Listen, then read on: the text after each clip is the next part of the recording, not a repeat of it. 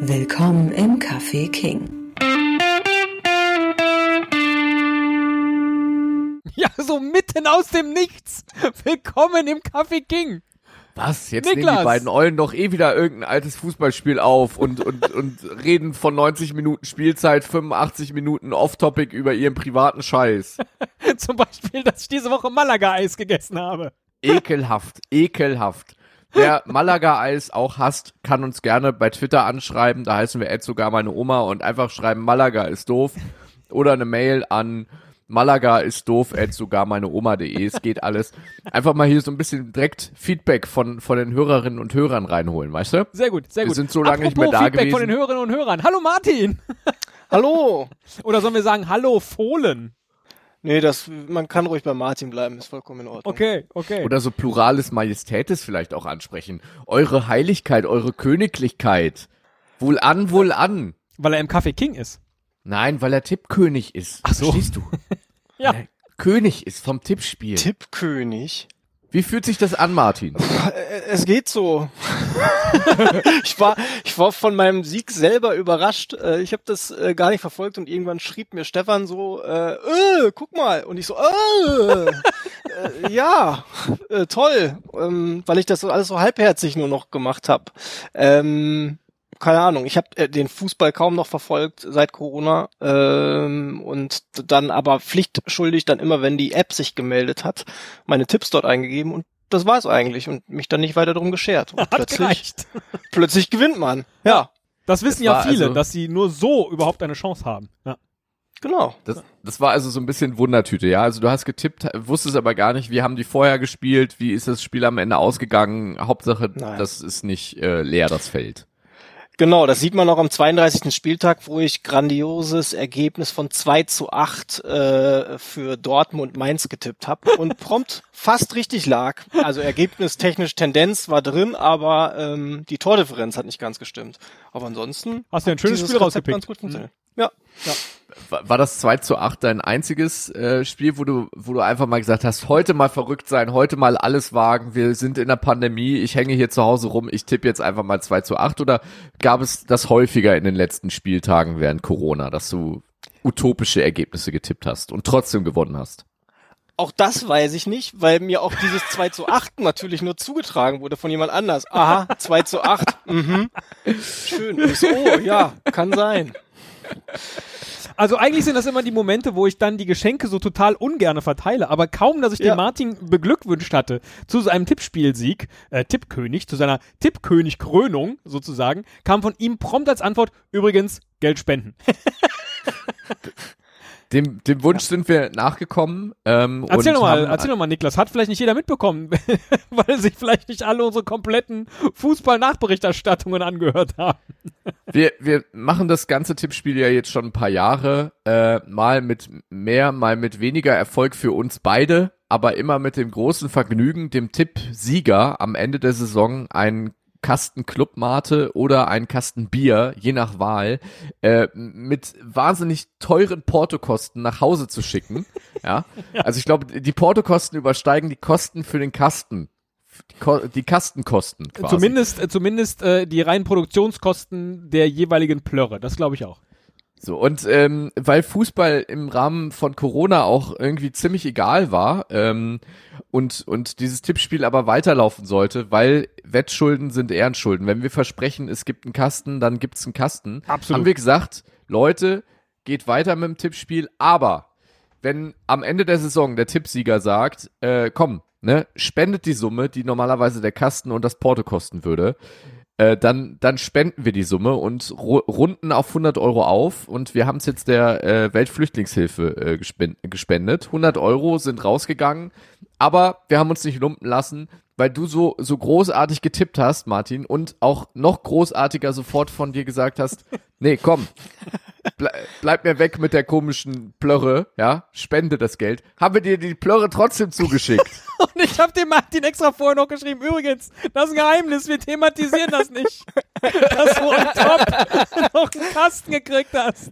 Was? Ich krieg noch einen Kasten? Nein, nicht noch einen. Ach so. Ja, aber weißt du, Karma is a bitch, kann aber auch ganz gut sein. Ja, also deine Großherzigkeit hat jetzt dafür gesorgt, dass du im doppelten Sinne ein Gewinner bist. Das ist eine Frage von Karma. Ja, naja, Großherzigkeit, ne, wenn die Oma schon ankündigt, ja, also ihr könnt natürlich den Kasten bekommen, aber spenden ginge natürlich auch. Was macht man denn dann? Ja, stimmt. Naja, wenn du gesagt hättest, ich möchte schon den Kasten haben, dann hätten wir den halb ausgetrunken, reingepinkelt und hätten gesagt, naja, so schmeckt Martha halt. Gut, da musst du jetzt alleine durch. Ich habe zwei wesentliche Fragen. Erstens, welche hättest du lieber? Eine Tippspielfrage oder eine Fußballfrage, Martin? Oh, gerne eine Tippspielfrage. Okay, hättest du gerne Regeländerungen für die nächste Saison? Das ist nämlich auch etwas, was dem jeweiligen Tippspielsieger sozusagen freisteht, für die nächste Saison sich irgendetwas zu wünschen. Also verglichen mit den ganzen anderen Tippspielen habe ich dort am besten abgeschnitten bei euch. Also von daher bleibt gerne bei den Regeln. Oh, okay, also auch nicht sowas wie vorher alle Tipps sehen können oder... Tippabgabe mindestens einen Tag vor Spielbeginn zumachen oder sowas? Nein. Kann gerne alles so bleiben. Perfekt. Und meine Fußballfrage ist, wo du ja als vorhin getippt hast, ich wie war denn diese Saison für einen Gladbacher? Nee, Stefan, ich möchte an der Stelle trotzdem nochmal mein Unverständnis zum Ausdruck bringen, dass die Regeln so bleiben sollen, weißt du? Die in Relegationsspielen, ja, die Auswärtstorregel, ja, in leeren Stadien, ja, ist leichter nachzuvollziehen als deine Europapokal-Kick-Tipp-Arithmetik, die du hier hast. Mit, wenn noch drei andere bei Vollmond gleichzeitig denselben Tipp abgegeben haben, dabei Weihwasser über ihre Schulter gekippt haben, gibt es 7 statt 5 Punkte. Das versteht kein Mensch, aber ist nur meine Meinung. Ja, der Martin hat so gewonnen, komischerweise. Ja, ich glaube, mein 2:8 Tipp hat sehr, sehr viele Punkte gebracht durch diese tolle Regel. Halleluja, möchte ich da sagen. Das ist wahr. Die andere Frage, die ich stellen wollte, wo du schon als Fohlen getippt hast, wie war denn die Saison für so einen Gladbacher? Auch wenn du jetzt sagst, hinten raus hat sich nicht mehr wirklich interessiert. Ja, also es ist tatsächlich so, dass ich... Champions League! Ganz kurz hatte ich diesen Moment Gänsehaut, als ich so Jubelbilder aus dem Stadion sah, aber dann habe ich auch schnell das Smartphone mit der Nachricht wieder zur Seite gelegt und dann war es auch schon wieder gegessen. Es ist nicht mehr so richtig angekommen bei mir. Und ich glaube, ich habe diese Saison mehr Minuten Oma gehört als Minuten Fußball geguckt tatsächlich. Also und ich habe nicht die Nachberichterstattung zu Fußballspielen von anno dazumal gehört. Das muss ich dazu sagen. Also von daher emotional nicht so viel. Vielleicht kommt's wieder und dann ist es ganz schön, dass man auch in der Champions League dabei ist. Ich bin jedenfalls auch sehr gespannt, ob zur neuen Saison bei mir irgendwie dieses Fußballfieber zurückkommt. Stefan, wir haben schon die Tage miteinander geschrieben. Ich bin zufällig beim Seppen, bei Amazon beim Seppen, beim Relegationsrückspiel Bremen gegen hier Dingens Heidenheim hängen geblieben. Auch bekannt als das Bratpfannenspiel. Das Bratpfannenspiel. Und ich habe dir möglicherweise eine Sprachnotiz geschickt, weil das waren tatsächlich die ersten Fußballspielminuten, die ich seit Corona wieder geguckt habe. Aber immer noch mit, also während ich in den Wochen davor starker Gegner von Corona begleitenden Fußballspielen im Profibereich war und das alles zum Kotzen fand, habe ich dieses Spiel mit so einer gewissen Gleichgültigkeit die zweite Hälfte irgendwie so 10 Minuten geguckt und habe dir gesagt, dass mich das trotzdem nicht so richtig kickt. Worauf deine Antwort ja komplett richtig war, dass wenn ein Relegationsspiel mich plötzlich kicken würde, dann wäre ich in den letzten 10 Jahren auch irgendwie im falschen Film gewesen, wahrscheinlich. Einmal falsch abgebogen, das stimmt. Ja. Ich hatte dir auch mal zwischendurch gesagt, dass, ich glaube, es war Bibiana Steinhaus, die gesagt hat, sie nennt es ungerne Geisterspiele, was da gerade abgeht, sondern sie nennt es gerne TV-Spiele. Wo ich so dachte, interessanter Begriff, weil das trifft's, weil es sind halt Fußballspiele, die eigentlich nur für das Fernsehen produziert werden. Klammer auf. Das werden sie ja sonst auch. Da suggerieren uns die Zuschauer halt, dass es nicht nur TV-Spiele sind. Klammer zu.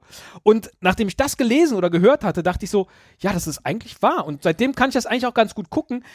Und mich stört's auch gar nicht. Im Gegenteil, ich hätte sogar gerne noch mehr von dem Trainer- und Ersatzbank-Sound. Weil das hat ja auch was für sich. Dass man plötzlich diese ganzen merkwürdigen Zwischenrufe hören kann. Jedenfalls war es das erste Mal bei diesem Amazon-Relegationsspiel, von dem du gerade gesprochen hast, dass es da auch einen, oder ich mitbekommen habe, dass sie auch einen zweiten Tonkanal gemacht haben mit einem gefakten Stadion-Sound. Und das hätte ich nicht ertragen. Der war automatisch eingestellt. Das war sozusagen der erste Kanal. Und dann habe ich geguckt, wo kann ich denn hier Ton umstellen, ausstellen? Und ich glaube, in diesem Spiel haben noch dreimal die Kommentatoren gesagt, übrigens, wenn Sie nicht den Stadionsound hören wollen, dann müssen Sie aus dem Spiel raus und dann die zweite Spielvariante wählen. Weil man konnte das Spiel zweimal anklicken. Und da ist dann nur der Stadionsound gewesen. Also offenbar gab es so viele Proteste bei Amazon, dass sie es die ganze Zeit gesagt haben, wie man es denn hinbekommt, diesen blöden, gefakten Sound da wegzukriegen. Aber Martin, wie ist das bei dir? Ist jetzt vielleicht der Amateurfußball doch was, wo man in Zukunft sich reinflüchtet, auch wenn Corona vorbei ist? Also häufiger Bonner SC-Spiele gucken? Ja, sowieso. Also nach Gladbach ins Stadion, da geht dann immer ein ganzer Tag drauf. Man ist ewig unterwegs, volle Busse vor allen Dingen. Total anstrengend in Gladbach. Vom Bahnhof dann noch eine Dreiviertelstunde mit dem Bus dahin gondeln zu müssen. Und zum BSC, da fährt man eben mit dem Rad hin, trinkt ein Bierchen. Muss nicht immer das Fußballspiel, muss nicht immer großartig sein, aber man regt sich trotzdem gut auf. Zwei Würste für mich. Dabei. Genau. Genau. Also vielleicht ist das eine Alternative, ja. Wann glaubst du, jetzt auch im Hinblick auf mögliche zweite Welle Corona und wann da gelockert wird und wie lange Maskenpflicht und Stadien leer, wann glaubst du, wann haben wir sowas wie eine neue Normalität, dass man dann aber auch wieder Profifußball ohne schlechtes Gewissen verfolgen kann? Keine Ahnung, wirklich keine Ahnung. Vielleicht optimistisch ab der übernächsten Saison. Also ich hoffe es. Ich hoffe, dass sie das nicht zu früh öffnen und der ganze Spaß wieder von vorne losgeht, weil so ein klassisches Fußballspiel ist ja tatsächlich so ein Event, wo dann sehr, sehr viel passieren kann. Sehr, sehr viele Leute. Super Spreader. Genau. Genau, also von daher kann es meinetwegen, kann ich auch nur noch eine Saison aussetzen. Das wäre gar nicht so ein großes Problem für mich. Jetzt stell dir mal vor, noch eine ganze Saison ohne Zuschauer und genau in der wird Gladbach holt dann die Champions League. Ja. Nee, also nein. Dann komme ich gerne nochmal in den Podcast und rede über meine Gefühlswelt. Sehr gut, das ist doch ein mega Angebot. Das war tatsächlich auch der einzige Punkt, wo ich so eine gewisse Wehmut empfunden habe, als ich gesehen habe, okay, Liverpool wird Meister, dann auch noch ohne selbst gerade gespielt zu haben, sondern einfach nur aus der Ferne vom Zugucken aus. Und Jürgen Klopp bleibt quasi gerade das verwehrt, so zu feiern, wie es in Dortmund am Borsigplatz abgefeiert wurde. So wirklich unter Menschenmassen. Und dann finde ich, ist es auch immer irgendwie so ein dreckiges Gefühl, wenn du siehst, wie die Leute, also wie die Spieler dann doch alle miteinander feiern und jubeln und wie dann die ganzen bekloppten Liverpooler am Ende auf der Straße hängen und doch irgendwie mehr machen, als irgendwie gesundheitlich gerade gut wäre. Es ist echt schwierig. Es war ja klar, dass du wieder irgendwie Pool sagst, ne? Darauf trinken wir ein. Martin, nochmal alles Gute, beruflich und privat. Ja, danke schön. Und nächste Saison wieder so gut und vielen Dank für deine schnelle Reaktion, dass wir auf jeden Fall spenden. Das war eigentlich das schönste Tippspiel von allen bislang, finde ich. Auch das teuerste, aber das schönste.